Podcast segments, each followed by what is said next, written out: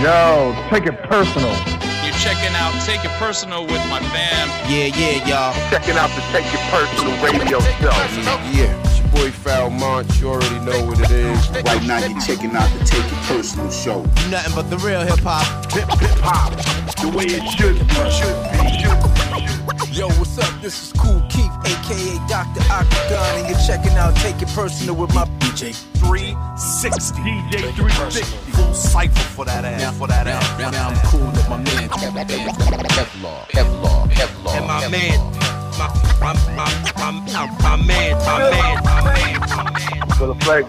They playing nothing but that authentic, classical boom bap shit. Check, check them out, check 'em out, check 'em out. Check it out. This is Marco Polo. Yo, check this out. It's the Soul Brother number one, Pete Rock. This is DJ Premier. You're live and direct through the speaker. And you're checking out Take It Personal. Take it personal. What up, though? This is Murs. Planet Asia Medallion. This DJ Muggs from Cypress Hill. This is Del, the funky homo sapien. You are checking out Take It Personal. And introducing in this corner, The one they call Aaron Wade. Yeah, chilling with my people. and over there, Roger the announcer. That's it. No, no famous. That's it. Roger the announcer. Take Take It it personal. With my people spinning that fly shit, you heard?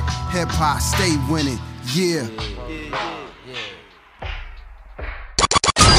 Here's another exclusive interview on Take It Personal Radio.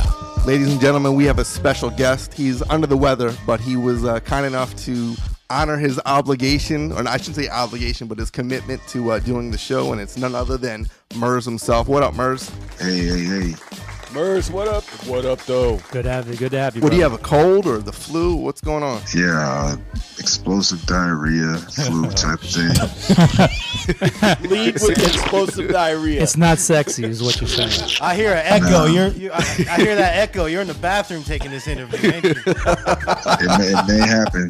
Be warned, it may happen. Oh, Uh, shit. I'm not gonna parse mute, just so you guys know it's authentic. It's not sexy. It's animal. sexy at all. Well, look, there's so much we want to talk about, but I know for uh, you know it'd be ideal for the listeners to kind of get reacquainted with you because you have such a you look. You've been in the game for many years, what two decades at least, uh, more than than that. Yeah, a little, little over that A little over that. I remember back in the day of IRC, Internet Relay Chat, which was a big thing.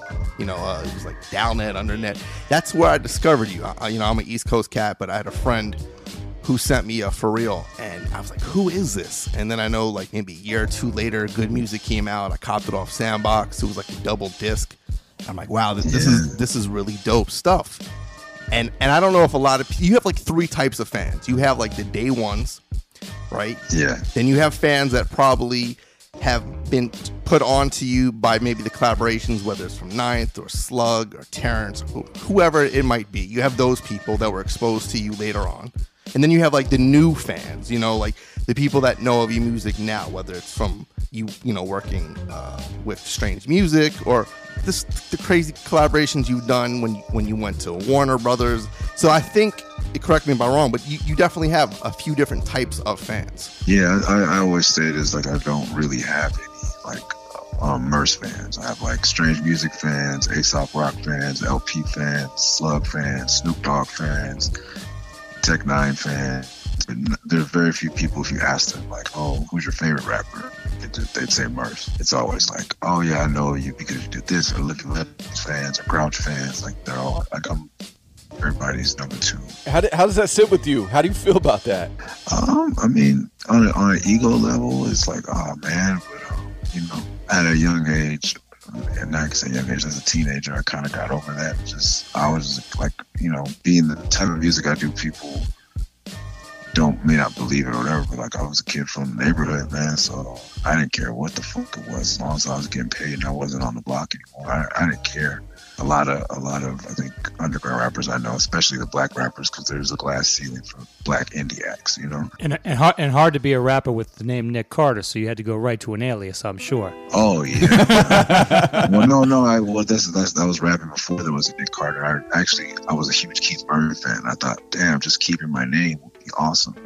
'Cause I'd gone through about three or four different names at that point, And then I came with Murs and it stuck. And then years later, I was like, oh, I'm glad I came with Murs because Nick Carter's not as unique as I thought. well, Merce is what I, I, I read this, so I don't really know if it's true. But making underground raw shit is that is that what the acronym stands for? Yeah, I think the original was making the universe recognize and submit.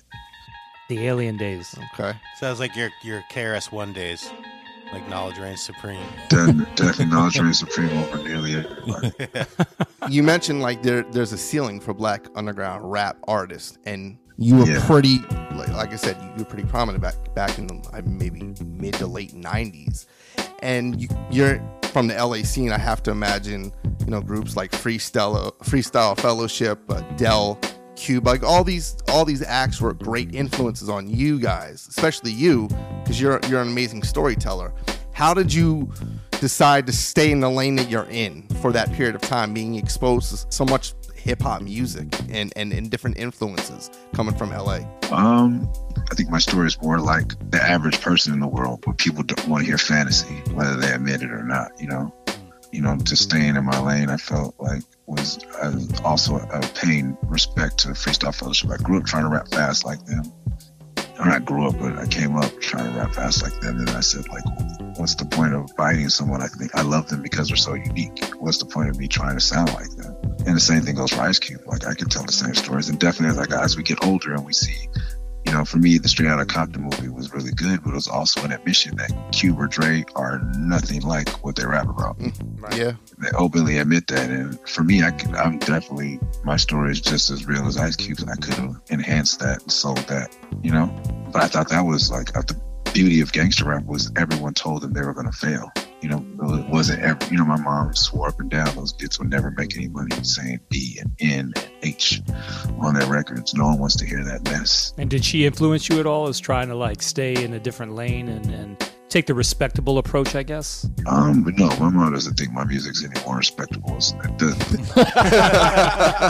Because I'm currently just talking to my wife about that. Like, she always says, like, where did you get this horrible potty mouth? You know, because I once I got old enough, I was like, I'm gonna do what I want and say what I want. If you feel disrespected, I'm sorry, this is how I talk. So she was, you know, I was like, well, look at the men you married. You know, my mom was very into street guys who didn't watch their mouth around us. Uh, so it's, it, you know, but yeah, my story. If she, you know, I, I think now that she's older, she could tell the difference. But back then, I might as well have been rapping about robbing someone. That's just as bad as that same bitch. Doesn't matter why you say bitch. If you say bitch, you're a gangster rapper. in Her book. One of the things about you uh, that I appreciate, and I think this probably resonates with most people, is that you do come off very much real, sincere, heartfelt, especially you know the latest album. But e- even your earlier stuff, like you weren't afraid to be honest and be judged. You were just you. Like not many rappers going to talk about watching Ally McBeal, but you did, even though you watched wrestling on the same night. You know what I'm saying? But we got to talk wrestling. Yeah. Which oh yeah, for sure. and and I think that's kind of what made you stand out to a lot of people. To me, I appreciated that because, like you said, most rappers are not like what they come off as. Yeah, I think more rappers did watch Ally McBeal than admitted to. If they had a girlfriend, they did. I wish I wish I could say that was the reason, but I, I would hide. Would hide if I wasn't me. I would definitely hide with you. But no, I, I just liked it. I mean, I was really a huge fan of Lisa Nicole Carson. Anybody that had that that hair, um, Mel B, Lisa Nicole Carson at the time, Groove Theory, Amel Larrieux. Um, so like you know, she she got me into it. She was also one of the few you know black women that were her, her she was authentic. You know, in her look, she wasn't Halle Berry. Murs, have you have you seen that show All American on CW right now? I can't watch it, bro. as much as I want to, I can't watch. There's a good. Well, the reason I bring it up, there's a girl on there that looks exactly like what you're describing, like the Mel Larrieux, that that whole look. Like Cree Summers looks just like him. Yeah. you you you'd approve. Okay, I gotta check it out.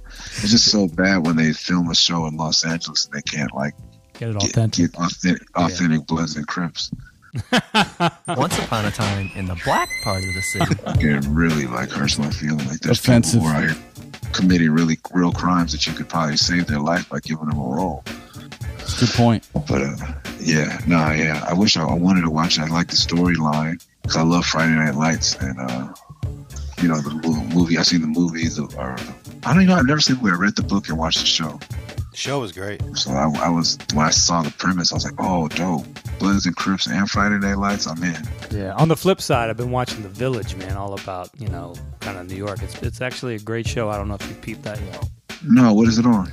It's uh it's on regular cable. So was there like 250 regular cable channels? no, well, it's on regular cable. It's on it's on AB. I think it's ABC or NBC. I'm not sure.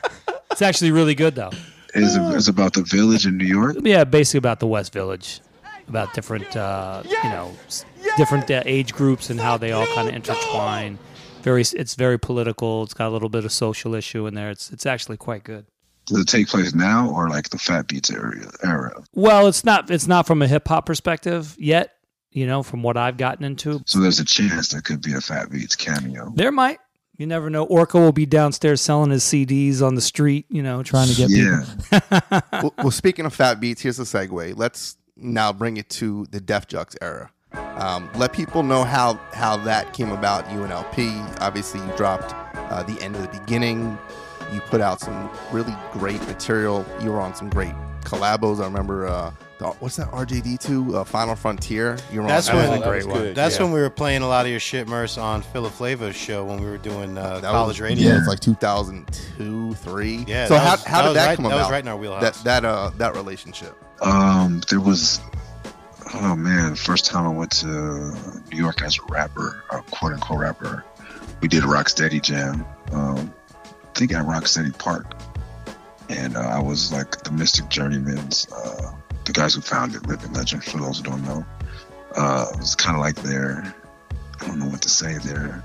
Like I was like a pit bull. Like I was a freestyle battler. You were the secret weapon. Yeah, kind of. I wouldn't say secret weapon because I wasn't valued like a secret weapon because it was like a, a like a show, like a show pony kind of thing. Like go out, this is our little homie. Go out there and do that thing you do. You know what I mean? Like the one guy in the breakdancing crew that can do like aerial maneuvers. They, you know. Or the or the little like seven year old that comes out and like wows Yeah, crowd. exactly. Because I couldn't really break. I couldn't really rap yet, you know. But I could freestyle my ass off. So they were doing Rocksteady Jam, and uh, the sound went out in the park. The beat stopped playing, and uh, they're like, "Oh, bring out Murs," and so I started freestyle a cappella. And that was right when the Obey Your Thirst commercials came out on KRS One, so I started shitting on KRS One because of that, which I was way out of line. But I was, you know, You remember what you said? Nah, I don't know. and then everybody went crazy. You know what I mean? Then we were supposed to do the Gavin with CoFlow in a couple months, and we saw them walking through the park because they were on next and Len and Jus them. So I went up to El-P and I was like, yo, I'm Mercer from Living Legends. Like, oh, word, word, word. Yeah, we're going to be out there in Cali. Blah, blah. I said, yo, hit me up. Get there. Here's my tape. And that was it. And then we got to Gavin, and L had actually listened to the tape, and he's like, yo, who said this and this on the table? Who's this? And oh, that's me and my boy Ace. I was like, y'all are dope. I was like, cool. Then we all went out to Denny's and uh it's like uh, we went to Denny's and it was like the white rapper convention. It was EC Illa, El-P, Soul, Sage, I Sage Francis. Like I was like, yo, God. And then we almost like with me, L and A were hanging out, and then I think we almost got in a fight. And he drank whiskey and like smoked cigarettes and shit that I like kind of was into. So uh, we just we're, we're, we're we're just cool. And like he like we almost got in a fight. and He was down to fight. You know, Aesop jumped. To, Aesop's a black wolf from Living Legends, not Aesop. Not Rock. not Aesop Rock. Or yeah. Aesop Rock was a thing, and uh jumped. Um, he jumped up and snatched a branch off a tree, huge branch, started swinging it at the kids.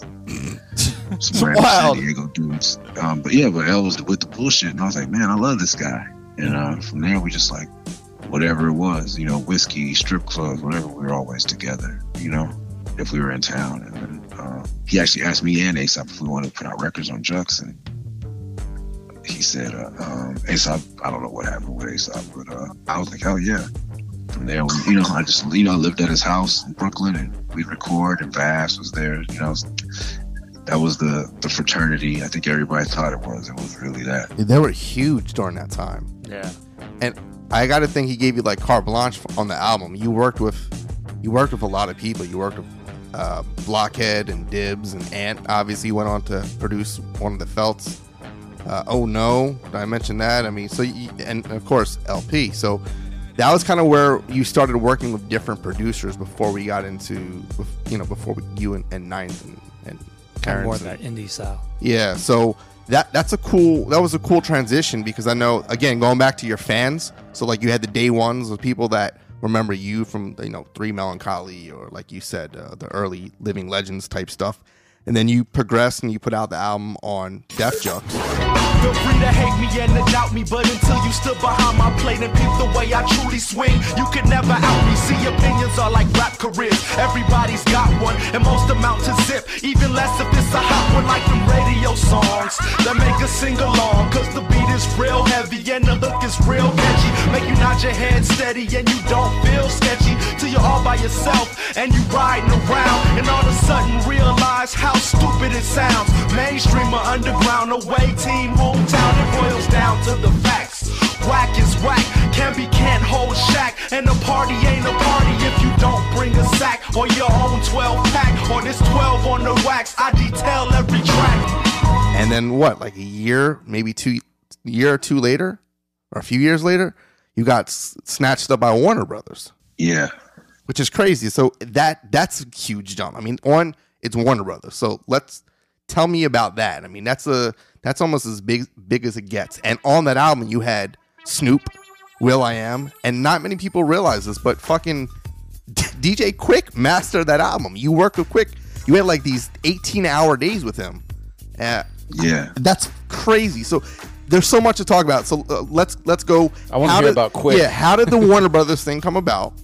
Tell us the about Quik because we right now Wade is rocking a Quik shirt. What does that say? Says DJ Quik is in the motherfucking house. Yes. So we want to Oh, hear man, about that's that. amazing. man. I need a picture of that shirt. All right, take one. Take a I'll- picture, I'll send you send one it right now. Put it on, put it on IG. My wife made it. Oh, that's dope. That's real dope. Man, yeah, that was um a time where yeah, where I, I did really well on sales on, in the beginning. And, uh, that was the time also like where I didn't where I didn't get it, but I was like I cried my first week's literal literal tears at my first week sales. I was like, man, this is a failure. I had so much high expectations. Then in the beginning, it just kept growing and growing, and then uh, I hated 316 when we finished it, and then that did better. And it started a shitty first week, and I, was- I remember being pissed because it could, didn't come out on 316 because 316 fell on a Tuesday that year. Oh, But I was pissed Got at Def Jux. Um, I can still remember sitting in my Cadillac in my mom's garage, or my mom's driveway, being like, blaming at our label manager, like, what the fuck? What, why can't I release it? Is that you have two choices in March? It's the 23rd or or the 9th. And I was like, fuck you guys. How can that be? we had a small distributor, and they had two weeks in the month where they would be able to release through the record Oh. stores and traffic. And All right, I have to ask you this. 316 is that like a Steve Austin? Yeah, of thing? course. He was a huge. It is he's right. a huge wrestling guy. no, it's my birthday. No. Oh, That's it is your birthday. That's Happy right. birthday, by the way. Yeah, yeah. Uh, you, you're our age. Well, Yeah, man. Wade Yeah. is slightly older. I'm Andre's 48. 55. Be- but- shut up. I'll be 40. I'll be 48. He'll- I'll be 41 uh, April 10th. So yeah, happy belated, man. That was a few weeks ago. Yeah, happy pre-birthday. Yeah, thank you, man. So, so I, I really thought for some reason it was a, like a 360. I, I just made the assumption wrestling. because you you're know? a huge ref, wrestling buff. Why did I Yeah, always yeah, think yeah, that? yeah, yeah. It was. I don't, I don't think it all came around the same time. Yeah, that, that was definitely had something to do with it. And you had John Cena on a remix with like E40. Listen, that's Cena can rhyme, dude. Yeah, yeah. Him and uh, Bumpy Knuckles. Freddie Foxxx had a joint. He still uses that song from 15 years ago as his ring entrance. Because it's You dope. like one on the beat. It's You dope. think it's all fun and games, but this shit is no joke. The type of stage where the millionaires be cutting your throat. They move quick, but I'm quicker. Seem stiffer than straight liquor. You fall by the wayside, I ain't gonna lay with you. Born to keep moving, proving them wrong. A straight hustler. Stay true to the song. In the street, they pull heat to try to settle a beat. In the square circle, you feel the metal, the teeth. So I, I know we jumped because I said Warner Brothers, but let, all right, let's backtrack. So the 316, you were pissed it didn't drop on the day you wanted, but everyone loved the album. I mean, it was like it hit- it, it smacked everyone in the face. It was like, wow, Murs and Ninth. This was this This was single was fucking punching the grill. Thank you, man. Yeah, it was, it was. Yeah, it was. It was weird. You know, for him, I think it's. I think it's still weird for Knights. Um, it was weird for me. Every, you know, my core. I think you're talking about my different fan base. My core fan base was pissed when I went to Def Jux. Oh, you with an East Coast label? Mhm. Why aren't you letting the Grouch produce this and that? And the funny thing is that Grouch and those guys would rarely give me beats. It was like pulling teeth to get beats from those guys. And then when I did the night thing, they're like, well, why aren't you just doing a whole album with El-P or Aesop Rock or Blockhead? And I'm like, because you guys didn't want me to do the last one.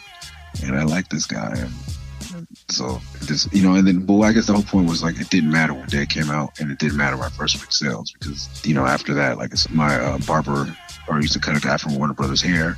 And he called me like, "Yo, this guy wants to call you from Warner Brothers. Can he call you?" Like, yeah. He's like, "Yo, man, let me know what you."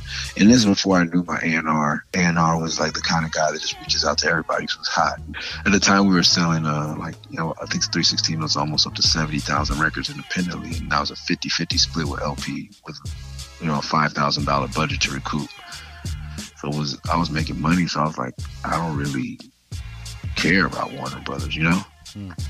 But it's nice that I know you guys are checking for me. Cool, but and I now that I know like he wasn't gonna sign me anyway. And uh, a couple years later, a year later, I got back from uh, London, recording the 3MG album, and I got a message from a guy named Paul Gomez who I had been trying to get to sponsor me through Hurley. He was the vice president of Hurley. He's like, "Yo, take a meeting. I just opened up this label, and it was the president of Warner Brothers' son and another kid that they had been given a boutique label through Warner Brothers called Record Collection no one, no one knew was distributed by Warner. And uh, I went in there and I told them like, yo, like he's like, just take. He's like, I don't give a fuck. And I wanted this guy to sponsor me for Hurley because I was into skating growing up, and I started hanging out. When I got my first rap check, I moved out to Orange County, and I started hanging out with pro skaters. And they told me like, oh yeah. I was like, how many contests do you have to win every day to like afford rent? And they're like, we just get paid month by month. I was like, what the fuck do you mean? like, oh, my clothing company pays me this, and then mm-hmm. my board company pays me this, and then trucks, wheels, and by the time that you added it all up, they're making 85 100k a month, and it didn't have to win any contest. Damn, I'm going into fucking skating. Yeah, and I was like, yeah, I was like, so your clothing company? He's like, yeah, and if I do an ad for my board company, but I'm wearing my clothing company T-shirt, I get photo incentive, which they give me twenty five hundred dollars. But you're already getting paid to do the ad by your other company, and then the other company pays you if you wear your T-shirt that they're already paying dip. you to wear. Wow. Triple dip. Yeah, so I was like, whoa. So then I went to LRG at the time. I was like, yo, check this out, man. I know you guys have pro skaters. And I went into their offices and I saw the salaries of their pro skaters at the time. And I was like, yo, I'm in way more magazines. I'm on TV way more than these dudes. When I do shows, there's way more than people that are at the in stores for skaters. Fuck, I can't get photo incentive at least. I can't get a salary like these guys. And they told me, we don't pay rappers. Period. Shit, why is that? Exactly. I was like, I was like, that has to be the most racist thing I ever heard. bro. Shit. That was that was Hurley. You said. No, that was LRG, but LRG. Hey, when was this? LRG was very. very This had to be a Very long ass urban time ago. time. Yeah, LRG was Yeah, very 03. urban. Okay. Yeah, Oh, three. 03, 04. They put out a few compilations too. I think LRG, was a big deal back in the you know. So they didn't want to touch early rappers, but they would put out music. That that's crazy. Yeah, well, yeah, they sponsored us. We were one of like people used to think it started stood for Legends Research Group. Like Living Legends have been wearing when they were just had T-shirts only. We were mm-hmm. wearing that shit. So we had grown with the brand, and I had grown more so than anyone in the crew. Like I'm like, yo, I'm like, you guys are coming up, I'm coming up. You know what I mean? I was like, why aren't we doing combo ads? Like, why is there a Karl Watson ad in in double XL? Why wouldn't it be a Murs ad? That doesn't make any fucking sense. Mm-hmm. And then why are you paying Karl Watson, but you're not paying me? And we just, we just don't pay rappers. That's our policy. I was like, well, that's pretty fucking racist, man. Even though That's they're paying the black skater. Karl Watson is a black skater. Right. But I was just like, I was like, I was like, Adidas, Kangol, all the people back then, um, notoriously don't pay rappers. And I was like, you could be the brand and change that, you know? Because Adidas had a skateboard team. They paid their skaters, but they didn't pay rappers monthly fees. And so, you know, I went to this long explanation. He's like, and it just ended with, no, we don't pay rappers. Click. And meanwhile, rappers did more for Adidas and Kangol than fucking anyone else back in the day between Run DMC true. and LL Cool J and all that shit. Right. LL syn- synonymous with Kango. Didn't something happen with MC Shan today or the other day where he started going off on like Puma on hip hop and like how like they weren't he wasn't getting paid By back Puma, in the day? right? Yeah. He should have been getting paid by Puma. Now, Murs, were you a World Industries dude back in the day with the skating? You know, always getting all the the, the cool shirts that back then before they kind of sold out and went kind of mainstream. I was into it. I wasn't getting a lot of the shit wrong. You know, I don't. Well, the way the world industries was a little risque. I was still living at my mom's house. She was. You were still a little young. Yeah, they had the best shit though. I mean, whether it was fucked or all those crazy, um, you know, they really were the, the t-shirt pimps of the, the early days. Yeah, it was great, man. I, I wish I could have been in all that shit. And Fresh Jive was a great, you know, LA based, you know, company that just fucking moved, man. Yeah, and they, and they were one of the first people to offer me photo incentive when I decided to stop wearing LRG. Yeah, because they used Pharcyde as kind of their, uh, you know, I, I had the Fresh Jive tape that they sent around to all the record labels. I was at uh, Capitol at the time, and it, they had a whole Pharcyde uh, videotape that, that was done. And it was like all exclusive uh, rhymes and, and um, it was like all behind the scenes shit. It was awesome. I need that tape. I never knew I that got it. tape. Yeah, I still have it. Actually. So speaking of awesome, let's get back to this DJ Quik story. What is it like working with with one of the greatest producers of all time? Yeah, so that so yeah, I signed this boutique label. I get a early sponsorship, and then uh, the then they fuck me over, and they're just dragging their feet. And they're just young. They're not bad guys. They're young. They're making mistakes. It's pissing me off. So I go in there and do the Ice Cube crowbar, flipping tables, chasing people around the office. They let they let me off the label. I call Siddiq from Rhymesayers, like, yo, Knife doesn't have his half the advance. I kept my advance. I didn't need their money. Can you give him the other half and we'll get Murray's Revenge out and we'll put it out on Rhymesayers? He's like, sure. And that Monday, um, the president, whose son I threatened to beat up or threaten his life probably, was like, yo, come into the office. I want to meet with you. So I go into Warner and he has every tape. He has Penguins, three Melancholy Gypsies, VHS tapes, all on a desk. He's like, I know you are. I know what you do. What do you want? And I was like, I just want to leave. And he's like, I can't let you do that. You, I signed Tupac. You remind me of Tupac. Blah blah blah blah blah. I was like, all right, well, fuck it. If I gotta stay, you know. And as long as there's more stories and dramas, but I ended up under the same A&R that didn't really want to sign me from 316. And uh, he showed me the ropes, and he was great. And then they opened up a half a million dollar budget, so I went. I recorded with Primo for that record. Les. Uh, I was doing a lot of stuff at Can-Am, which was the old Death Row Studios. Um, with Terrace, me and Terrace started working together. And this is before Terrace Smart was a thing, 1500 or nothing. And we just having who's who of LA come through. And then one day Dre said, I'm working on Detox. Now, remind you, this is, I remind you, this is 2006, 2007. And we have booked two weeks solid at Can-Am all day for two weeks. They gave Warner Brothers their money back because Dre said he wanted the studio. And so we had we had to go to New York and then when Warner Bros. like, sorry for the inconvenience, we'll put they put me up at the Waldorf. They're like, we'll pay for your time with Primo, uh, whoever you want to go at the East Coast. Then I, I record for a year. They don't let me get off the road, so I'm spending this half a million dollar budget they gave me on every. You know, I'm three six mafia. Like they're like, we'll fly you to Miami. We just found Scott Storch on a boat in Miami. Doing deal. You wanna lines. go down there? yeah, literally, he's like, yo, like he's crazy, but if you want to go down there, we just gave him, you know, this much money for a production deal. He owes us ten beats. You can have one of those. Mm. He was making so much money at that time. So all that led to the album you hear getting done with a bunch of random producers and kind of it's kind of all over the place. But Terrace was at the helm of it because Terrace and I knew each other from he's baby's mother's from my neighborhood. Um, You had Nottz on that album too. That was kind of like before Nottz. I mean, Nottz is like the man now, but you had Nottz. yeah, Nottz was out out here. I'll just say this: a lot of great music you hear is ghost produced by Nottz. So Nottz is in LA frequently doing beats for the stars. And when I say stars, not star rappers. So Yeah. he happened to be in town. And he's such a down to earth and talented dude. He's talented, dude.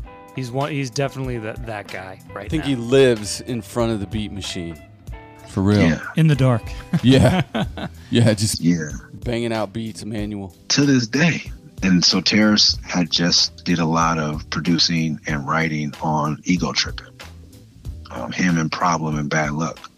This is while me and Terrace were doing my favorite album. I don't know what one asked me, but my favorite album I ever done, which is Melrose with Terrace Martin. which was trashed by like your fans. I remember online reading. Oh, yeah, they hated it. I think the album cover alone probably goes back- made people run away. You had three tiers of family, and and and your your day ones, I think, were pretty harsh when uh when that album came out. Yo, terrorist, she only spoke a bit of English. She was Persian or Armenian, I couldn't distinguish. Smoking on a cigarette, Newport between her lips. She had hips like a mannequin. I need to take a trip. Put the tip of my tongue to the center of your soul. Let your love fill my mouth. Then swallow it whole. I got a Melrose fetish, a slut. I'm so pathetic. All this unprotected sex, I won't live to regret it on Melrose. Yeah, so I I loved it. Uh, me and Terrace had a good time, but this is an era like you know you, I go to Terrace's house and he could be like, oh, you know, problem just left, or problem sleeping in this room, bad luck's in this room, scheme from Inglewood's over here, you know, uh, uh, you know, TD this like you know, was, but this was oh you know 07, 08 before anybody was really on. Um, and me and Terrace just knocked out the album. But at the same time, he had found DJ Quik, and DJ Quik mixed Ego Tripping for him. He was helping DJ Quick get checks, and no one was gonna say no to DJ Quik. Um, but DJ Quik was fresh, I think, six months in solitary confinement. Um, Damn, he was in solitary. yeah, well, yeah, I, I think you, when you cause enough problems, like, cause I don't think he wanted to go PC as a as a quote unquote. I, he wanted to walk the main line, as they say. And for, for those not in the know, that's like if you're a rapper and you go to jail, they can put you in protective custody. Number one, to protect you because you target. Number two, to um, save them paperwork. Because if you keep getting in fights, they have to. Keep, you know what I mean? Yeah. It's a headache for the COs, I, I believe. I've never been to jail, but that's what I understand from my homies. So I think they put DJ Quik in solitary for acting up, um, quote unquote. Um, but that's that's the that's the urban myth and legend. And uh, and Snoop Dogg is uh, one of the rappers to like in his prime walk the main like like when he went to county and jail or you know yeah for jail while he was waiting to trial him for murder. He went in as a as a Long Beach Rolling Twenties crip. He didn't go in there as Snoop Dogg which which a lot of uh, every other rapper almost you hear has been in jail. I think like Spice One, Flesh and Bone, Old Dirty Bastard, Snoop Dogg, DJ Quik are the, the street legends I hear from my homies that were locked up around that time that didn't take PC. Hmm. So it's a, a big deal. Um, and maybe there's more. I'm just not plugged. I can't vouch for anyone else, but these are guys that went were in LA County jail from every now and then. I love Spice One's uh, Instagram page. He makes fun of fucking everybody. It's great. oh wow, I didn't even know he had one. Oh yeah, he just shits on all these fucking like rappers today, like the fucking Kiddos. What's it called again? The, Mumble. uh, mumble rap shit. shit. Yeah, Yeah. it's fucking hilarious. So before we, we deviate from, you got to tell us like one good DJ Quik story. Oh man, so many. Yeah, so we like you said, we're like 18 hour days together. Is he is, is he really always talking about pussy because he loves it? Black pussy, I always talking about it cause I love it. Women get gone up as soon as they let me rub it. Nah, we had we had some wild nights. Uh, that is for sure. Uh, man, he made, he made me. Um, I was vegan at the time, and I've been on and off vegetarian since I was 16, so it's a long time. And uh, one day he just came to the studio. Was like, "Yeah, man, we left here at you know three three in the morning, and I went home and." I stayed up and I just made some chicken soup from scratch, and then I gave my son a fade for school. You know, make sure he had his haircut. Then I took a nap, and you know, so I let this chicken soup marinate. So I just brought everybody a bowl of chicken soup. I was like, the fuck? The domestic DJ side. Quick. In the yeah, kitchen, so I'm like, I'm not drinking at the time. I'm not smoking. I'm not eating meat. But I'm like DJ Quik. You know, with that, that, that meme, if a two year old hands you a phone, take it, you answer it. Doesn't matter how tough you are. It doesn't matter how vegan you are. If DJ Quik makes chicken soup, you Yeah. eat it. Damn. Was it good? It was great. Wow. DJ Quik. And, chef. and so, yeah, he's a chef. Don't let He's a MC Eiht hear this He's shit. a chef. come out the start beefing with him again. Make a new Yeah, this. I think I hope they're cool. No, I know They are, they are, I'm yeah. Well, yeah, on a on a technical level, there's like, uh, the dude that was our engineer was like, you know, it's we did it in the we mixed the record in the room. They mixed uh, Crime 2001 and Marshall Mathers, was famous room, famous board. Shit. And I'm like, yo, the guy Quik kept telling the engineer to do this, do this, do this. And this guy, this kid lives in this room. He helped mix those records, you know. Mhm. He's like, you can't do that. And like Quik is like, that's why I know he's like a very authentic street person because when he, he doesn't get mad, you know what I mean? Mm. So he's like, did the, he the huge sigh and then got up and patched the shit himself. The kid's like, whoa, he's supposed to know all this gear. And then hmm. in the same session, I forgot which song I have cuts on. Oh, the science. He did the cuts on the science. It's one of my favorite tracks. He hooked up the turntables and did his own cuts, and then mixed it to reel to reel and cut the tape itself. Like you have to splice The old tape. way, yeah, with the razor Old blade. way with the razor blade. Yep. That's why he's one of the That's, greatest. that's that's true editing. I mean, you know, the, So he, he mixed, cut on the song, patched the effects, like everything himself.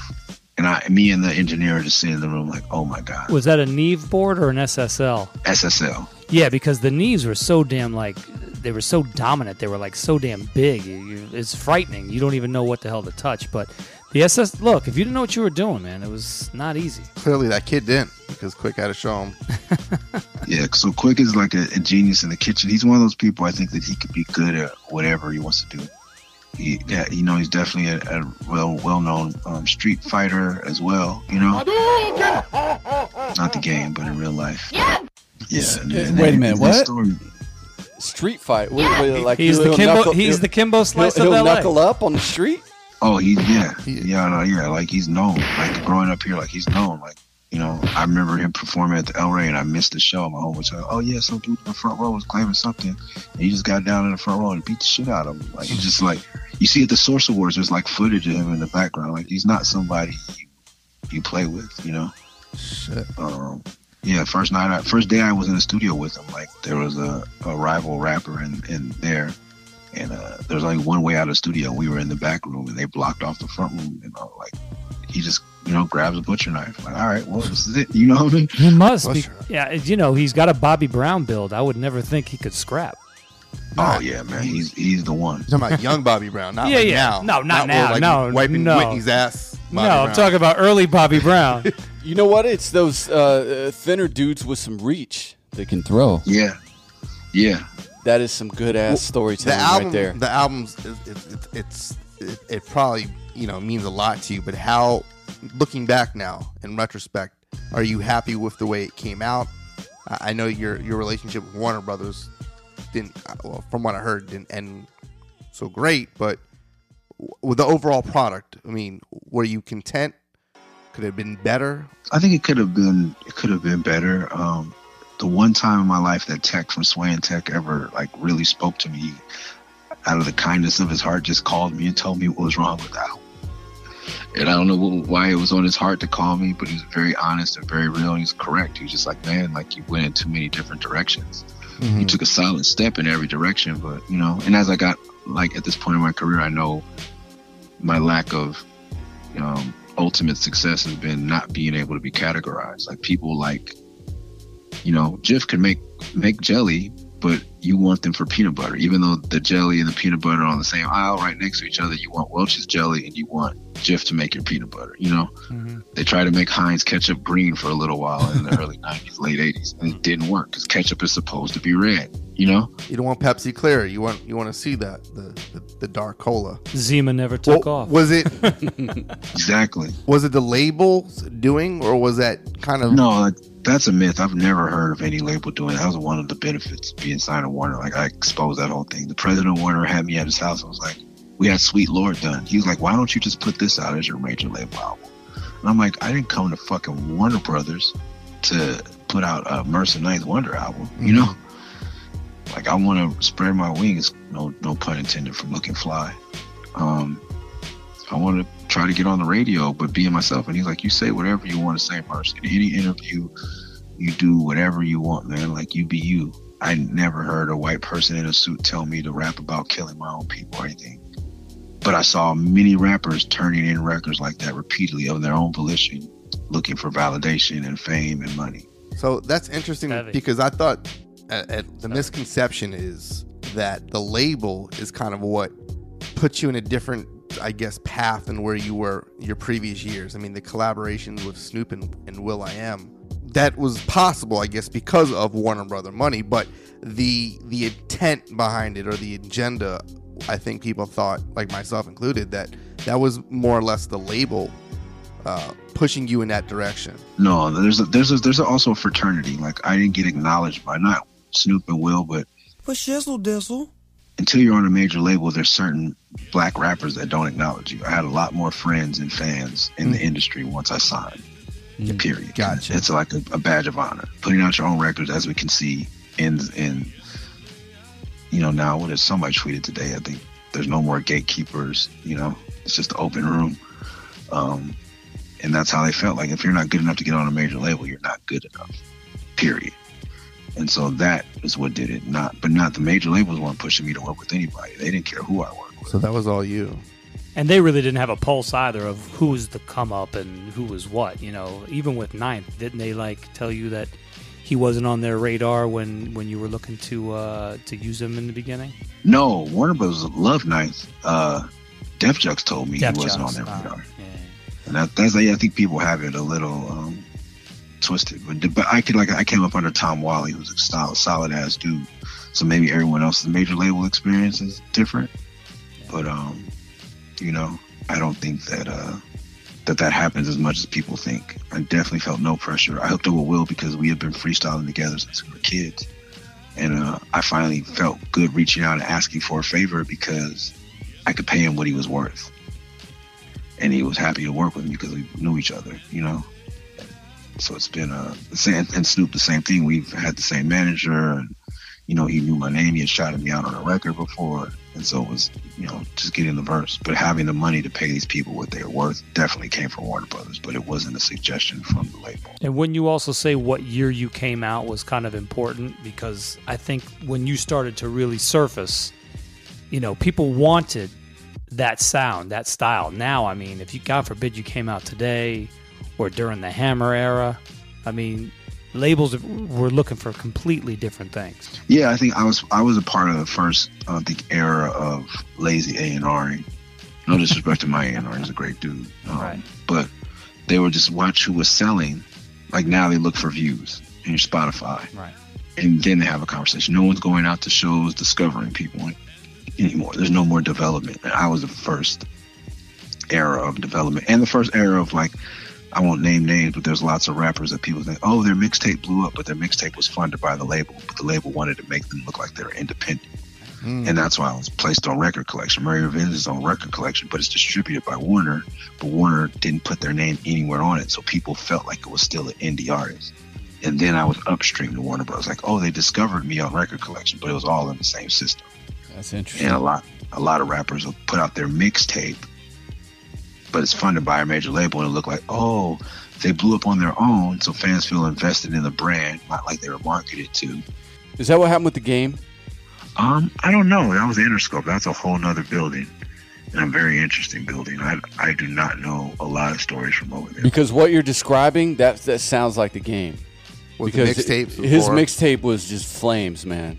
And then and Same then with it, 50. Then it went up to Interscope, and it just made me think of that. You mentioned the fraternity thing. Like there, once you got signed to a label, you had more more clout, I guess, among your peers. But at that time, you were also monumental in, in, in putting together the paid dues tournament. That was your idea. I know you, uh, what, Chang, I believe is his name, right from from Rock the Bells, because we were a sponsor of Rock the Bells for many years. But the paid the paid dues was was your was your baby, and, and you brought a lot of cats on the road. Uh, and for that Yeah. alone, I mean, uh, I'm sure that they were very appreciative of that, uh, which only helped, you know, with your brand and, and, and like you said, this fraternity of, of people that s- suddenly started to see your worth and, and, and, and the fact that you are now among the big boys, sitting at the big boy table. Yeah, it was it was different. I think you know that that happened a little later because Paid Dues only only booked indie acts, so the, the the sign people didn't start to know me until Rock the Bells, and because Paid Dues had a stage at Rock the Bells, but they still didn't know I owned it. It was like later that the older heads would be like, "Oh shit, and you do this." But um, the younger kids, like the Mac Millers, like yeah, Paid Dues was definitely instru- instrumental in them. Rakim was on a few paid dues tours, if I recall. Little brother, He brother. did one. He did one in New York. Yeah, because he doesn't travel. He doesn't. He doesn't fly. So that Doesn't- was- he doesn't fly. He does not fly. Boot camp click. Um, but still, I mean that that was a pretty cool thing to put together. And Rock the Bells was, I think, between uh, probably 07, 08. Those were maybe 09.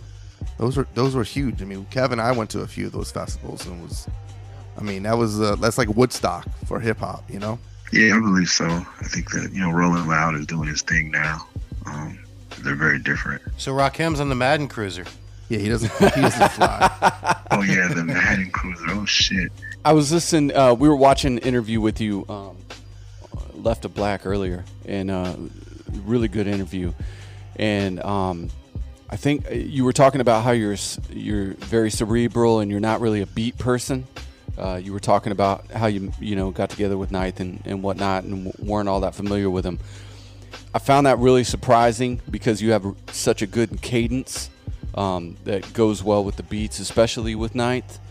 Um, do you write to beats or do you write everything first and match it up to a beat? How do you like to do that? I write to beats now. Um, but like I said earlier on in my career, it was hard for me to get beats. So I just had to have a book of rhymes and try to find beats that fit. Okay. But so he's a um, mix and match. Into, into the beginning, I started. I, into the beginning is when I started writing to beats. So, do you hear a beat now and it inspires like a concept, or do you already have the concept and you try to find the right sound to match it now? Um, very rarely do I have a concept. Uh, Animal Style is one of the songs I had a concept for, and then I just waited till I found the right beat. But uh, other than that, it's usually the beat says something to me. As weird as that sounds, but that's why I wait for the beat. Well, this is what I was going to talk about. I mean, he, Aaron talked about being cerebral. I mean, I know a lot of people look at you and say this guy's way too deep, you know, and uh, both sides of the fence, white and black, you know, they probably run in a lot of instances. But I, I, I think you're too human, dude. Forget about being too deep. I mean, a lot of people got a lot of shit to learn from you. I mean, a lot of stuff you cover about life, just about living right, and it, it, I'm I'm in awe, man. I got to say, I props to that, and I think that you do you do a lot for for the human side of life. Most people don't know about that. Yeah, I don't. Um, I don't think it's very. Like I said before, I don't think. I think more people can relate to me, but most people listen to music, at least in this modern era, as as an, as a form of escape. Escape, yeah. Um, so I'm definitely not helping you escape. Well, for me, I, I'm I'm a part of that revolutionary generation, you know. So uh, if I can go back to Chuck D, if I can go back to certain albums that make me think, and at that particular time, I was very impressionable. Even KRS One, I mean, I used to I used to watch him speak. He'd come in there and, and just speak from a from a different side of things, and you know, at certain ages of your life, you're trying to work certain things out. I was kind of DJing at a very young age. Started around 1980 uh, in this world of hip hop. I didn't know how to navigate. You know what I'm saying? So a lot of times I, I looked at those particular people, and they were speaking to me uh, their own way, and that shit helped on so many levels. And I think that people aren't even even ready for what you've been doing for the last you know 10 15 years i mean you're that far ahead of the curve and i just i'll, I'll give props for that 100% Thank you, man. Yeah, I, I, I definitely uh, suffer from being ahead of the wave. The wave crashes on me. I haven't learned how to kick back and ride the wave. But uh, you know, like I made a song about skateboarding, for instance, on the in the begin, uh, yeah, in the beginning. So I told you the story. Like I'm hanging out with pro skaters and I'm skating again, and then you know, a couple years later, Lupe comes out with the same song, and it's like revolutionary. push, kick, push, kick, push, kick, push, coast. And away he rolled, just a rebel to the world with no place to go. And so we kick, push, kick, push, kick, push, kick, push, coast. And then a couple years after that, Tyler comes with it, and it's like, oh my god, you know? I'm like, You know what? That's the second time that that Lupe song has come up in our interviews. You just talked about it, and we interviewed Apathy about a year ago, and he said originally that that song they wanted uh they wanted him to they wanted Apathy to do that song. Atlantic, Atlantic Records. Hey, hey, Merce. So, so this is, I, I guess, kind of sort of off topic, right? You got your, you got your music, but I think aren't you very heavily involved in like gaming and and because I follow you on on Instagram, and I think you do like a, a lot of like Twitch videos or something, with, Yeah, like yeah. PS4 and, and shit like that. Um, what what is Twitch exactly? I don't know what Twitch is. I, I see it, I hear about it. Well, I don't see it, but I hear about it often. It's like a YouTube for video games or something like that. Yeah, it was. Um, I, I guess it used to be Justin TV, like it was just a live streaming platform, Mhm. and then it was embraced by gamers. And you know, this is another thing. So it's like skateboarding. You know, four more years, it'll be a great thing. But uh, yeah, you play video games, and people watch you play video games, and kids are really into watching other people play video games. It's something Yeah. that we as adults will be like, "What the fuck? You wanna?" and uh, and a friend of mine who's 48 uh, now, put me on into a few years ago and was telling Uh-huh. me like people are making crazy money doing this. Yeah. And I've been looking for, for a way to get back to playing video games. And he's been trying to get me the game on PC. He's like, I'll build you a PC. We'll get you a partnership because I'm sure you have fans there. And, you know, start going to all the conventions. I started learning all the ins and outs. Right. the merch that gets sold through those things, whether it was the early stages of Minecraft or a lot of those uh, UK guys, the, the following is insane. My daughter was like ordering shit from all over the world. It was insane. It's, a, it's a crazy. All right, so so that kind of clears that up because I because you know I'm, I'm definitely down to play some video games and, and that's what I like about you. You you know obviously you got your your, your music career, dope music. I've been li- listening to you for years. Then I see you playing video games, very relatable. I think you're also a big sports fan, baseball fan in particular, and you also have a beer now, if I'm not mistaken, Oh, right? yeah, talk about the beer. What, what is that So about? You, you're just a Oh, yeah. pretty state down ass dude. Um, yeah, man, I just went to a brewery. I mean, after, after the events, um, the loss I experienced, I was talking about a strange journey and unimaginable. My wife and I Mm-hmm. lost a son, and uh, we were just kind of fucking in the dumps. Must have been And, uh, devastated, man. You know. it was nuclear fallout emotionally. So we, you know, we didn't do much for a while, and we didn't want to go to places where we knew people because people always ask inevitably, "How's the baby?" You know. Um, so we started trying to find out places, and my wife's super vegan, so we could, didn't have many places to hang out. So she's like, "Oh, I found." She I like. I was just kind of getting into craft beer and whatever. She's like, "Yo, there's a craft brewery, and we live in Inglewood, and, and it's in the hood." And I was like, "Oh shit!" And they have a vegan thing every Thursday, so let's go there. And you know, cool. We're just disappearing. I'm ordering a flight of beer, and she's having her, her, her vegan food, and you know, we're chilling. And that used to be our spot. And then one of the brewers came out. and was like, "Yo, I'm a huge fan. I've seen you here a couple weeks. And I didn't want to blow up your spot, but blah blah." And like, "Would you like to make a beer?" Boom. And then he kept reaching out. And a couple years later, I was like, "Yeah, now it's time. Let's do it around the release of the album," which I thought would be the release of the album, but. but um, I think the album's getting pushed back. But who knows when this comes out? it might be out. But um, you know, we're definitely gonna play. I think I'm gonna end up playing some rough mixes because Ninth hasn't, hasn't got me the mixes yet. So we made a beer, and I was like, cool, let's put it out on the day my album's supposed to come out and have a release. And I never, you know, but I, I'm about to release a video. You can look on my YouTube and see. But like, I definitely was in there hmm. all day, like mashing the barley, hops, everything myself with them. Nice. So it's waffle cone and and what? And sherry. And sure, yeah. All right. So what got you into those particular flavors? Did they influence or kind of what you like? Yeah, they're they're like, "What do you know? What do you want to do?" And I was like, "Man, I never made a beer. I just started drinking beer." And uh, you know, I'm not into IPAs really. I'm not I like I'm a stout kind of. I'm a stout porter person. And like, okay, well, this is what you could do with stouts. These are some of the flavors that are good with that. You, you pick, and I'm like, you guys pick. And they're like, no, you pick. So then we just, and then what ingredients were vegan as well? Because they wanted to make a vegan beer because I'm vegan. And uh, that we just ended up with cherry and, and vegan waffle cone. So you don't like you like the darker beers. Have you tried like quads Belgian beers since you kind of like darker flavored beers? Yeah, I have definitely. I didn't know they were called quad. I don't know. Are those the like Well- the ones in the cute cute bottles? Anything that is Belgium is pretty much on point. Uh, something called the Three Philosophers, which is done by Ommegang out of uh, Cooperstown. They do Belgium style beers, but it has uh, cherries infused. That may be something you like. Because Ah. around in Cali, IPAs are huge. You have Russian River, which is known for like Pliny the Elder and the Younger, all that good stuff. You have a lot of, obviously, a lot of breweries out there, but IPAs are huge out there.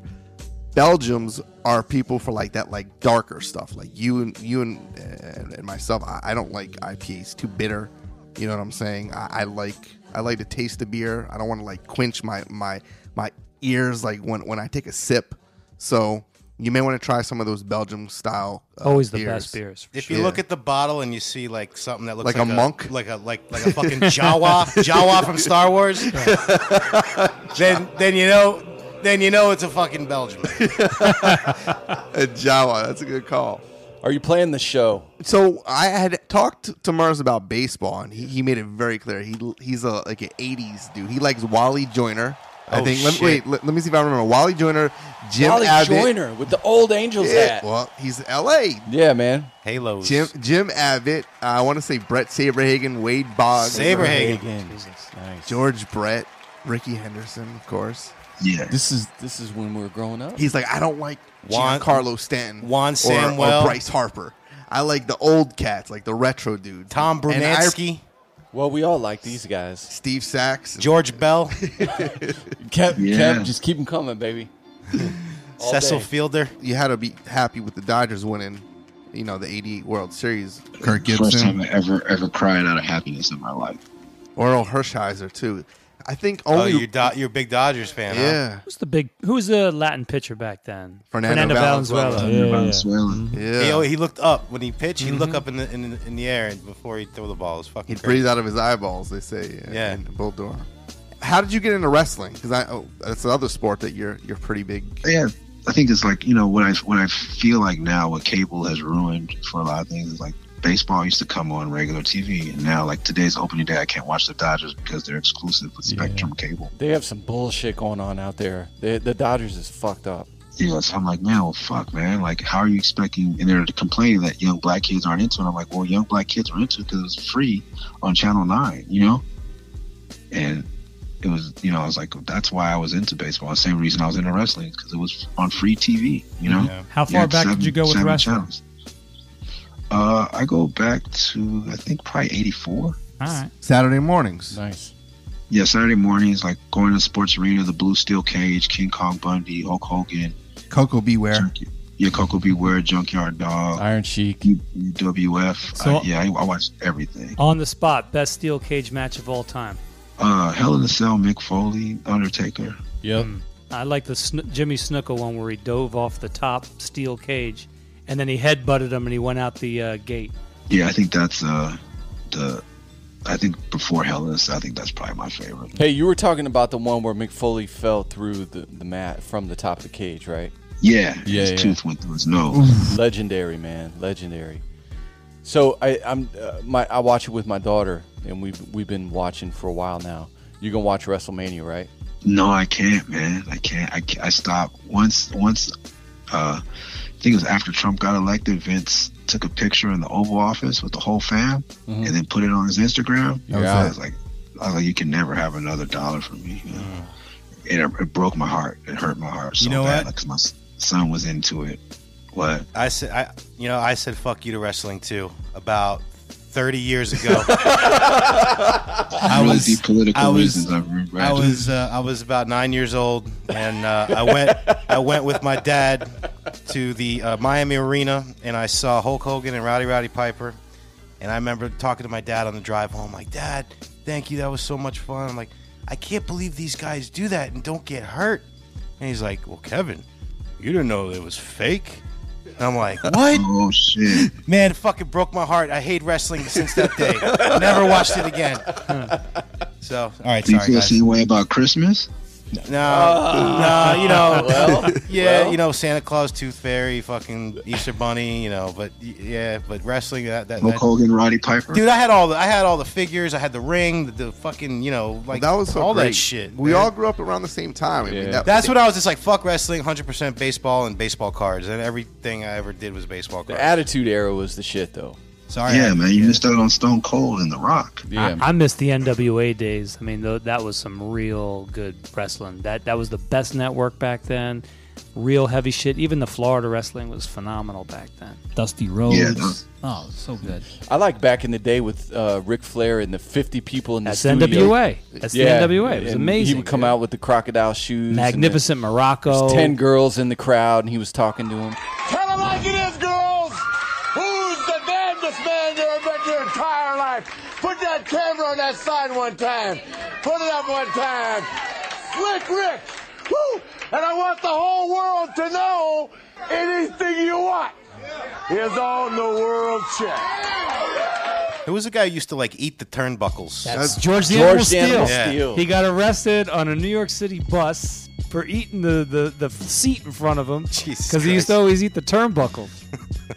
That's crazy. And he was a math teacher from Detroit. Isn't that Oh, crazy? shit. Are you serious? That was Yeah, pre he Flocka. just, he just died like a year ago, didn't he? Blow my mind. Oh, he did? He did yeah, die. I think yeah, he did, yeah. yeah. George Animal Steele, the original bath salts. It, ki- it, but I'll tell you, it killed me when uh, Andre the Giant died. You know, Yeah, that was awesome. I was like, dude, he was on Six Million Dollar. Who was your favorite wrestler growing up? Um, the obscure Doctor Death. Steve Williams was my Oh, favorite. so guy. so Stone Cold. That's like the 316. not Steve Austin, Steve Williams. Oh, but Steve they were Williams. the same same era. Steve Williams was like he did a clothesline. I was super into football. He did his move was doing a, clo- a three point stance into a clothesline. I remember that. Didn't Goldberg do some three Listen, point that's stamp fucking rare, dude. You just that's people got to dig for that.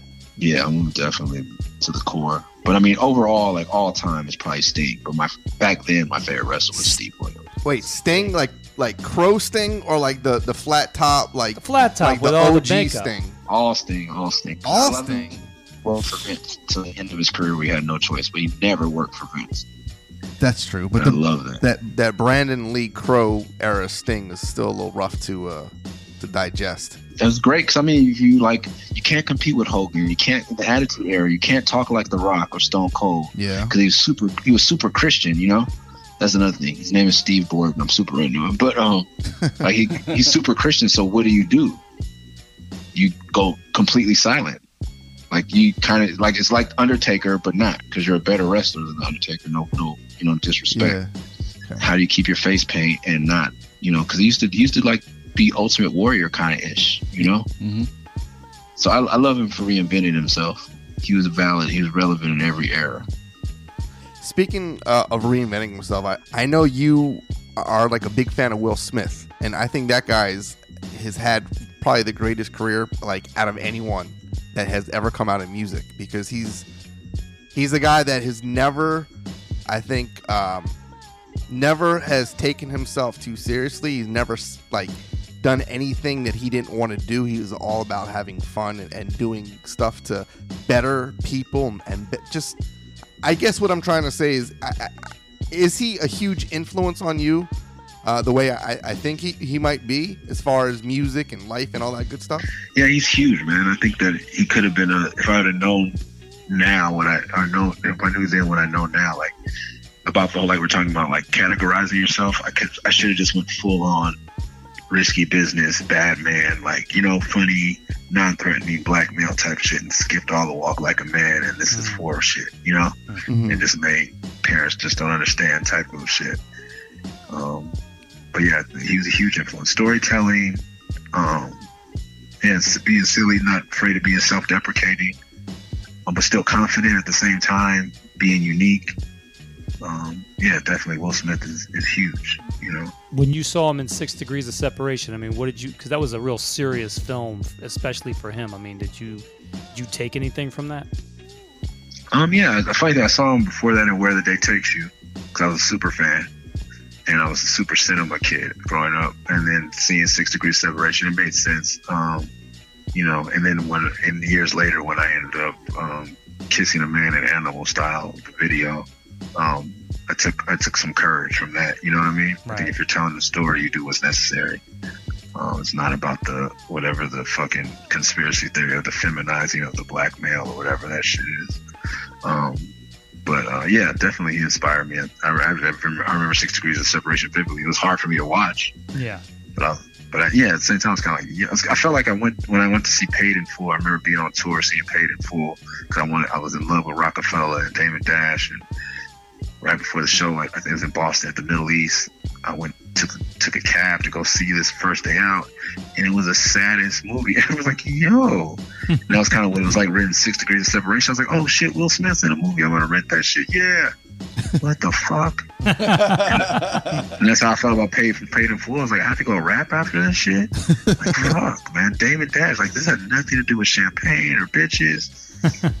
So you're an '80s baby, like the three of us here. With Sorry, the sorry, exception of Dre. me. Sorry. Name your top five sitcoms.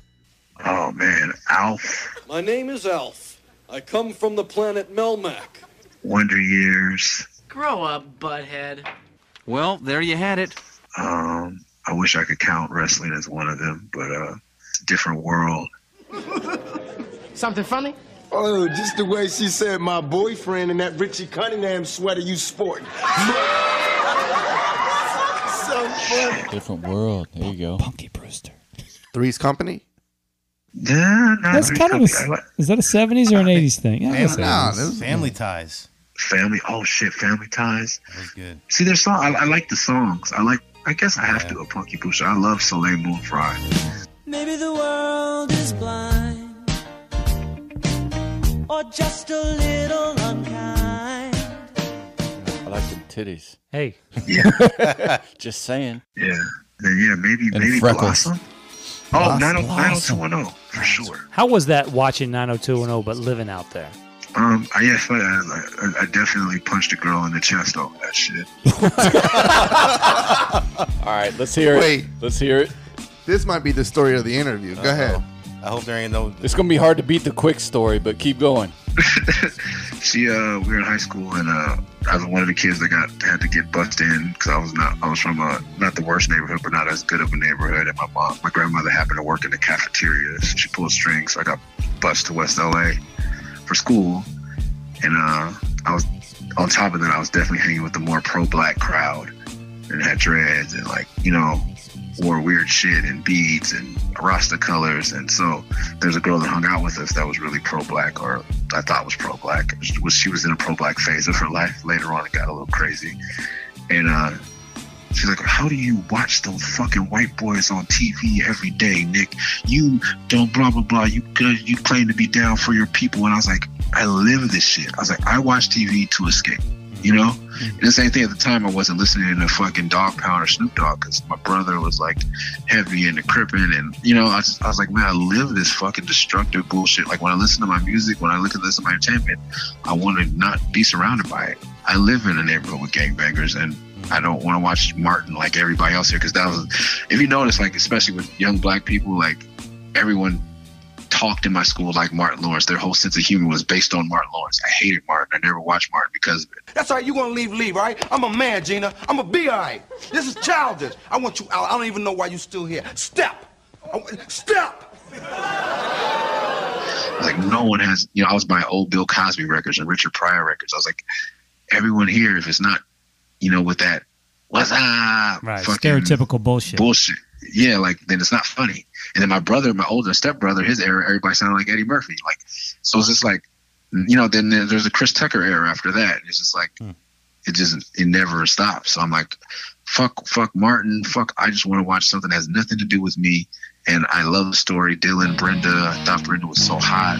You know, Hmm. That's probably the realest shit that's ever been talked Brenda, about. Brenda was kind of like she's dirty. Like she'd be down. she'd be down for some.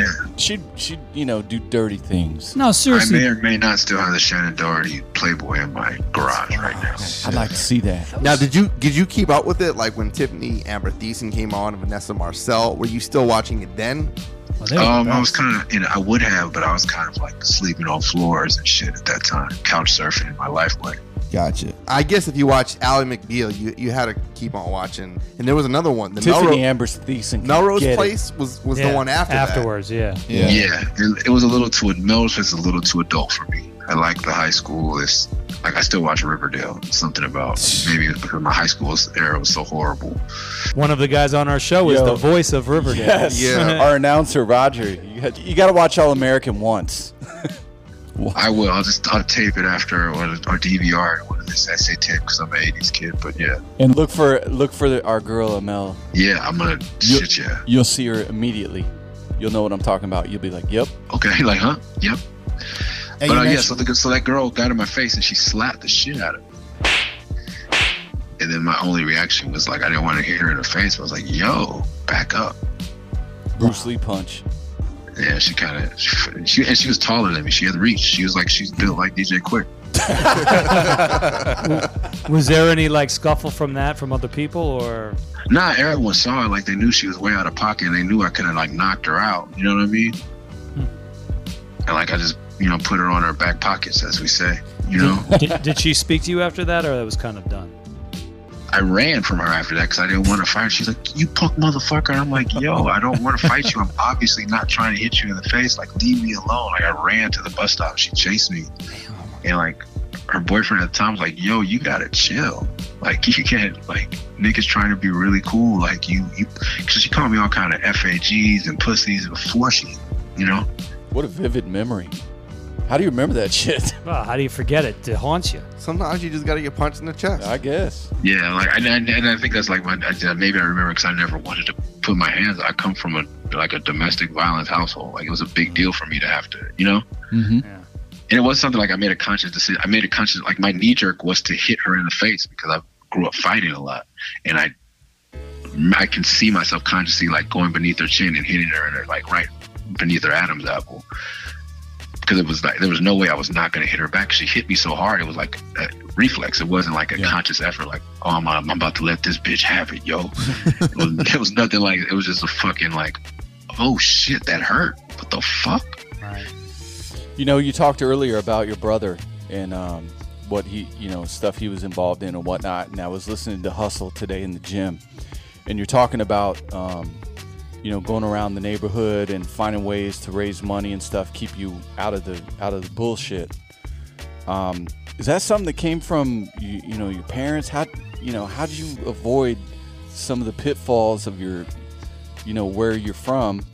um, to stay in the creative lane and use that as an outlet instead of falling into some bullshit. Oh, it's funny. Damon Dash asked me that question one day at, at breakfast. It's funny, but uh, number one, like for New because he was talking about New Yorkers, and I was like, number one, like gangbanging has never been until now. It was not a fun thing. You know what I mean? Like it wasn't like in New York, like people, the D boys, the street dudes were like hustlers, and they had like Beamers, and you know what I mean? The clothes.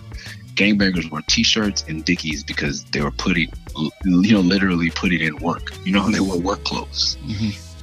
They wore workman's gloves because they fought a lot, and just you know, you were scared of them, you respected them in a way, but you knew to beat one of them people, you would have to go to jail. You'd probably get shot or stabbed a couple times, and you have to get in a lot of fights. Um, so it wasn't glorified and uh and then thanks to like public enemy and all that i just felt like crack was a bad thing and being having a father that succumbed to drug addiction like i could never wrap my head around doing that to another family um and i think my brother was younger didn't remember or see as much as i saw and and also like i just come from my mom was i've always been wired a little bit differently so i never wanted to do what everyone else was doing anyway and i didn't care about being cool um and that's why I'm not a, as good of a rapper as I could be because a lot of people are rapping for validation. They're export athletes that still want the attention they used to get in high school or junior high for their athletic accomplishments, or that used to get a lot of girls back in the day. And how can they keep that attention going? Many of my peers that way, and uh, I hate being on stage. I hate being the center of attention. So it's kind of a natural choice for me not to be because drug dealers were popular, gangbangers were respected, they were all known, and I wanted very little recognition. Even though I would do things that were unique and put me in the spotlight anyway, I'd rather be seen for being different than seen for being, um, I guess, mainstream. I've always been at since preschool. I was made fun of, so it's just it's never been a. Someone asked me recently, like I was like, if if people were really into my music, I wouldn't be being me because people have never been into me. That's crazy. That's a that's a heavy statement too. I mean, Jesus, you're, you're dropping all shit on us. I mean, given all the stories you told us tonight and the experiences that you've had, tell me like how does it go forward now as a father, and how do you kind of translate that, you know, to your child? Um, funny stories. This morning, my son called me. He has locks. He's, he's never cut his hair his whole life, and he's six years old. And uh, uh, you know, we're separate, uh, separated families. So I, I FaceTime him every day because he's in Arizona on, on his way to school. And uh, he's like, he wants to cut his hair. And then I said, no, like, what the fuck? Like, what's going on? Why? You know? And uh, I was like, can you wait a little while till I get there? I'll cut it for you. Then we'll go get a haircut. He's never had a haircut before, and kids trip out, you know? And uh, then he got quiet, and his mom was like, I think he was really excited to tell you he wanted to cut his hair. And then I felt bad, but then I had to ask him. I was like, "Oh, are you cutting it because kids want to make fun of you, or because kids make fun of you? Are you cutting it? You know, why are you cutting it?" And he's like, "No, I just want a chance to grow it and, and have it like I want." I was like, "Okay, then I respect that." Um, and I have to be conscious not to, because he was like, "Yo, do you not want me to cut my hair because you want me to have hair like you?" And I was like, "Fuck no!" I was like, you know, and I literally that's how I talked to my son. So I'm like, "Fuck no, man. Do it. Do you. Do whatever the fuck you want to do. Fuck me." You know, and uh, so then I felt kind of bad that I wasn't as excited about him cutting his hair, but I'm always very conscious of, you know, when I tell him something like, you did a good job, I'm like, he's like, are you proud of me? And I'm like, are you proud of yourself? Like, do you love yourself? Like, are you happy with what you're doing? Then fuck what I think. You know, it's always like, dad, I just beat this level in fucking, what is that shit called? Uh, Fortnite. And I'm like, great, but did you have fun? Did you, you know? I'm always reinforcing like do things that please you, that you're proud of. You fuck my accolades and and, and encouragement. Do the shit that makes you happy. You know, so that that to me, that's how I put it in the fatherhood. Like never, you know, every day is like be a leader, be kind, and learn something every day before you get off the phone. You know, and then by a leader, I don't want to have a bunch of people following. I just want him to be making his own decisions. Very nice. Well, speaking of children, uh, I'd be remiss if I didn't talk about our mutual friend Sluggo. So, it's been 10 years since Felt 3 dropped. Yeah, yeah. What the fuck? Um, you know, that's always Sean's always kind of ran that shit, man. He said he he demands 200,000 to work with you.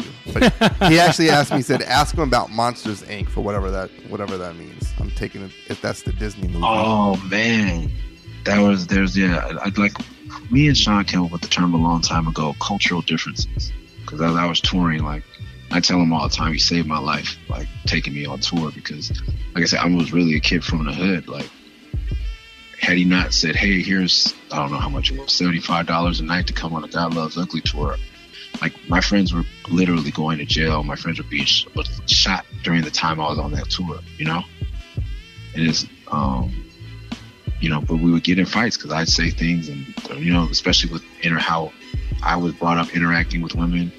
You know, there'd be no 316, there'd be no the rain or the pain or fucking dark skinned white girls if it wasn't for Slug, you know? He was the first person like, hey, you can talk about women without saying bitch all the time. You know what I mean? And and girls will like it even more. That's crazy, you know? He's the master of it. Yeah, so like I learned a lot just from that, and but we would also have miscommunications, and we just had to learn not to be married at each other. It's called cultural differences, and uh, cultural differences is like I had some girls I think in Fort Collins, Colorado, that I was like I had pulled off another tour when I was on tour Living Legends, and one of them was a stripper, one of them that and I don't remember them being very good looking, but they were not prudish. You know what I mean? Hmm. It was fun, so I was like, "Yo, come to the room. I got these up." I was just gonna say they were fun. Yeah, fun. And he was he wasn't about fun. And he was like, "Yo, what's up with Monsters Inc? Like they all different shit. characters from the movie." ah, so that's the reference. and I thought he'd be proud of me, and he was very disappointed in my, in my low standards. What are you doing? Your grubby paw was in my bed. Were you kissing my hand? No. And what about you with all your shedding? I don't shed. Really? Well, he's actually on the plane now. We're, we're, we're chatting, but he said he's down. So, can we get a commitment from you so the listeners that have been asking us to ask that question and, fans like myself who've been wondering why it's been a decade plus? Well, can we get a commitment from you? He's already said yes.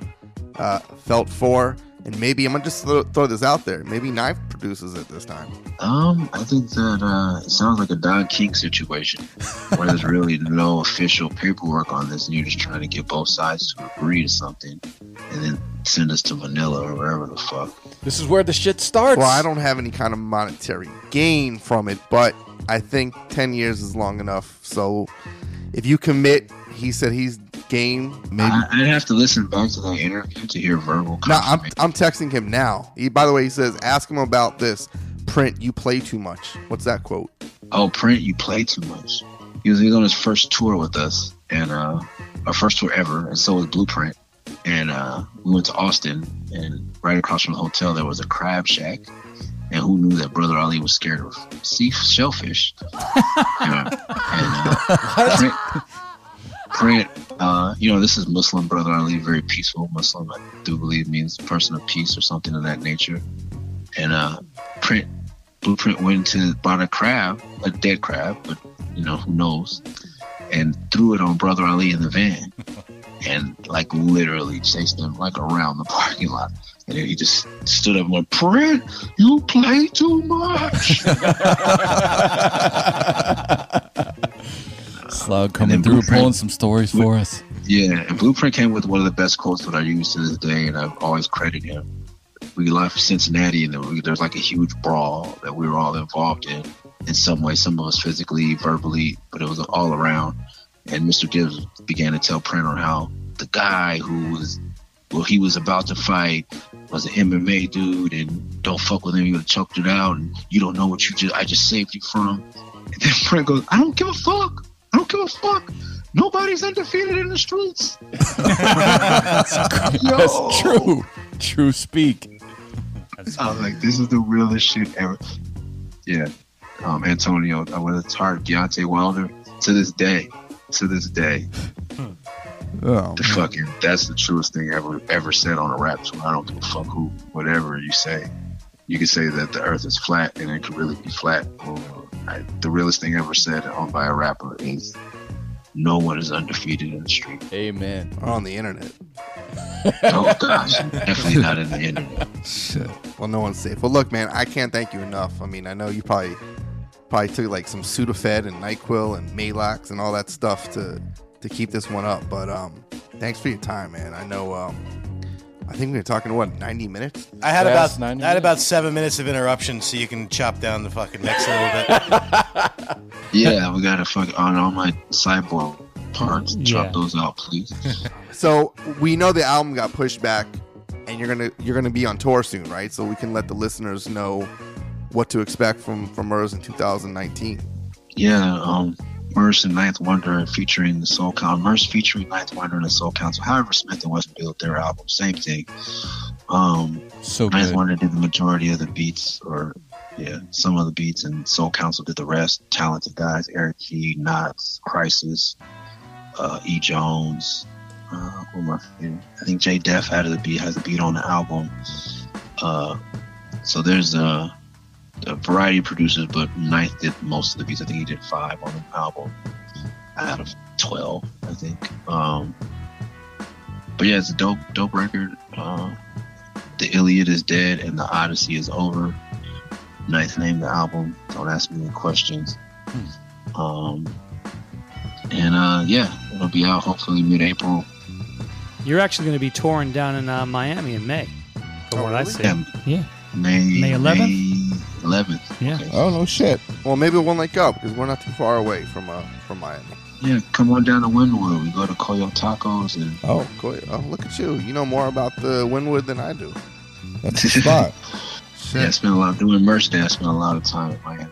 I love Miami. Cool. Well, we'll definitely link up. We Um, definitely got to get you in studio, man. If you ever have some solid time, Right up the I mean- road. Right up the road. You- We'll send a we'll send a limo for you, right? I, listen, we'll pick him up. That's how it happens. Or a lift.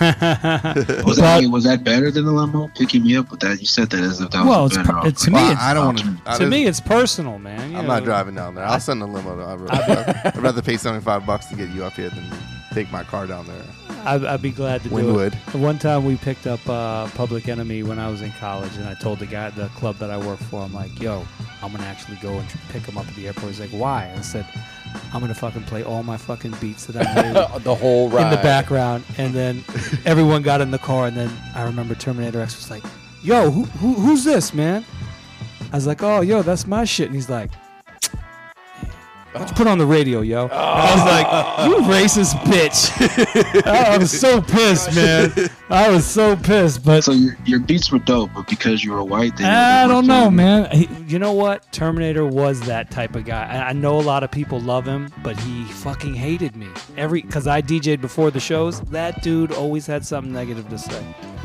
It. Wow, is that probably why he's not in the group anymore? No, man, he's doing his own shit. Uh, you know, he's learning how to scratch finally. I think. wow. Zing, zing. All right, you know.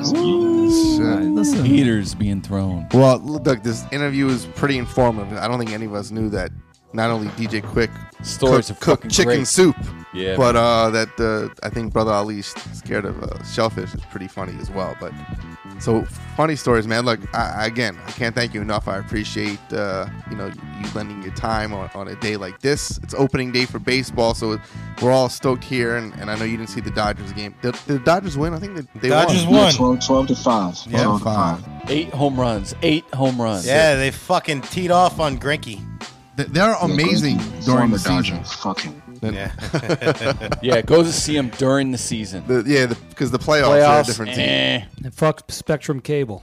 Dude just Yeah, stole fuck that girl's Spectrum, man. stole that girl's puppy. What? oh, man. All right, Murs. Yeah, And I'm you know what? I told a story about about hitting a young lady. The lady also I ran because she would I would have really had to fight her. She was a very big girl.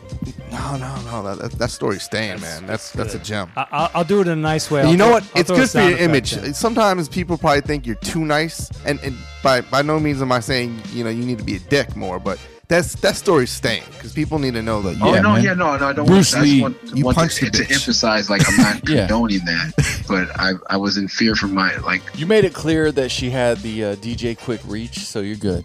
yeah yeah okay that's all I want. Murs, thank you, man. Look, I think you are uh, a really good dude, and and not just on record, off record, and um, what people say about you is true, and you resonate with a lot of folks, and, and you're very, uh, like you said, self-deprecating and, and likable, and and uh, all that good stuff. So thank you. Keep doing what you're doing. Yeah, man. Hey, I'm gonna check out your Twitch channel and watch you play like fucking Red Dead Revolver and shit. yeah, no, I stopped. I stopped doing Twitch, but towards the end, all we were doing was like Mystery Science Theater 3000. I was just playing rap videos and watching them. Oh shit! That's actually a good thing to bring back. In all seriousness, maybe in May when you come down, we'll, we'll try to link up, at least meet you in, in Wynwood. Or maybe go to a baseball game. I don't know how long you're here for, but we, we've been more than happy to be hospitable and take you Going out. on the 18th to that Mets game. If you're gonna, I don't know if you're gonna be here on the 18th. If you show No, the you're probably Mets here Marlins. Yeah. Yeah. That's probably gonna be all Mets fans. But at Oh, least it's orange and orange. Every time you go to the stadium, it's whatever team they're playing. That's that's the fans. That's crazy. It's right across the street from the Mayday studio. It's in the worst area possible, so people like don't go. This is easy Yeah, to no, do though. We have the connection. We have the hookup for that. Well, you, you're probably here for just like a weekend, right? Um, yeah, I think we have to leave the next day to go start driving to New Orleans. But um, if there's time, for sure, hit me up, man. Yeah, we'll we'll do. All right, man. Yo, get better. I, I know you. All right, thank you, guys. And and get uh, a cell phone that that uh, that gives you better It's not his phone, he's in the I flight know. pad. He's in the He's in flight flight pad. I know. Uh, listen, I'm I'm gonna find a way to uh, send you that uh, fresh jive tape. Do you want it on VHS old school, or you want to VHS? You, you want a, a, a digital version? Why don't you bid on the fucking VHS player on eBay for him while you're at it? VHS. a, lot, a lot of people like the old shit, man. It's it's it's it's good. Why you Uh, send- yeah. I'll, uh, Just digitize. Hey, I'm gonna send a Raven. I'll, I'll hit you. Uh, I have your number. I'll just hit you and uh, I'll get your email and I'll send it out to you. I'm gonna get your phone number. Send a Raven. All right, brother. Peace. Peace later, yo. Take It Personal Radio at takeitpersonalradio.com, where you can find all the episodes, interviews, and the latest merch available.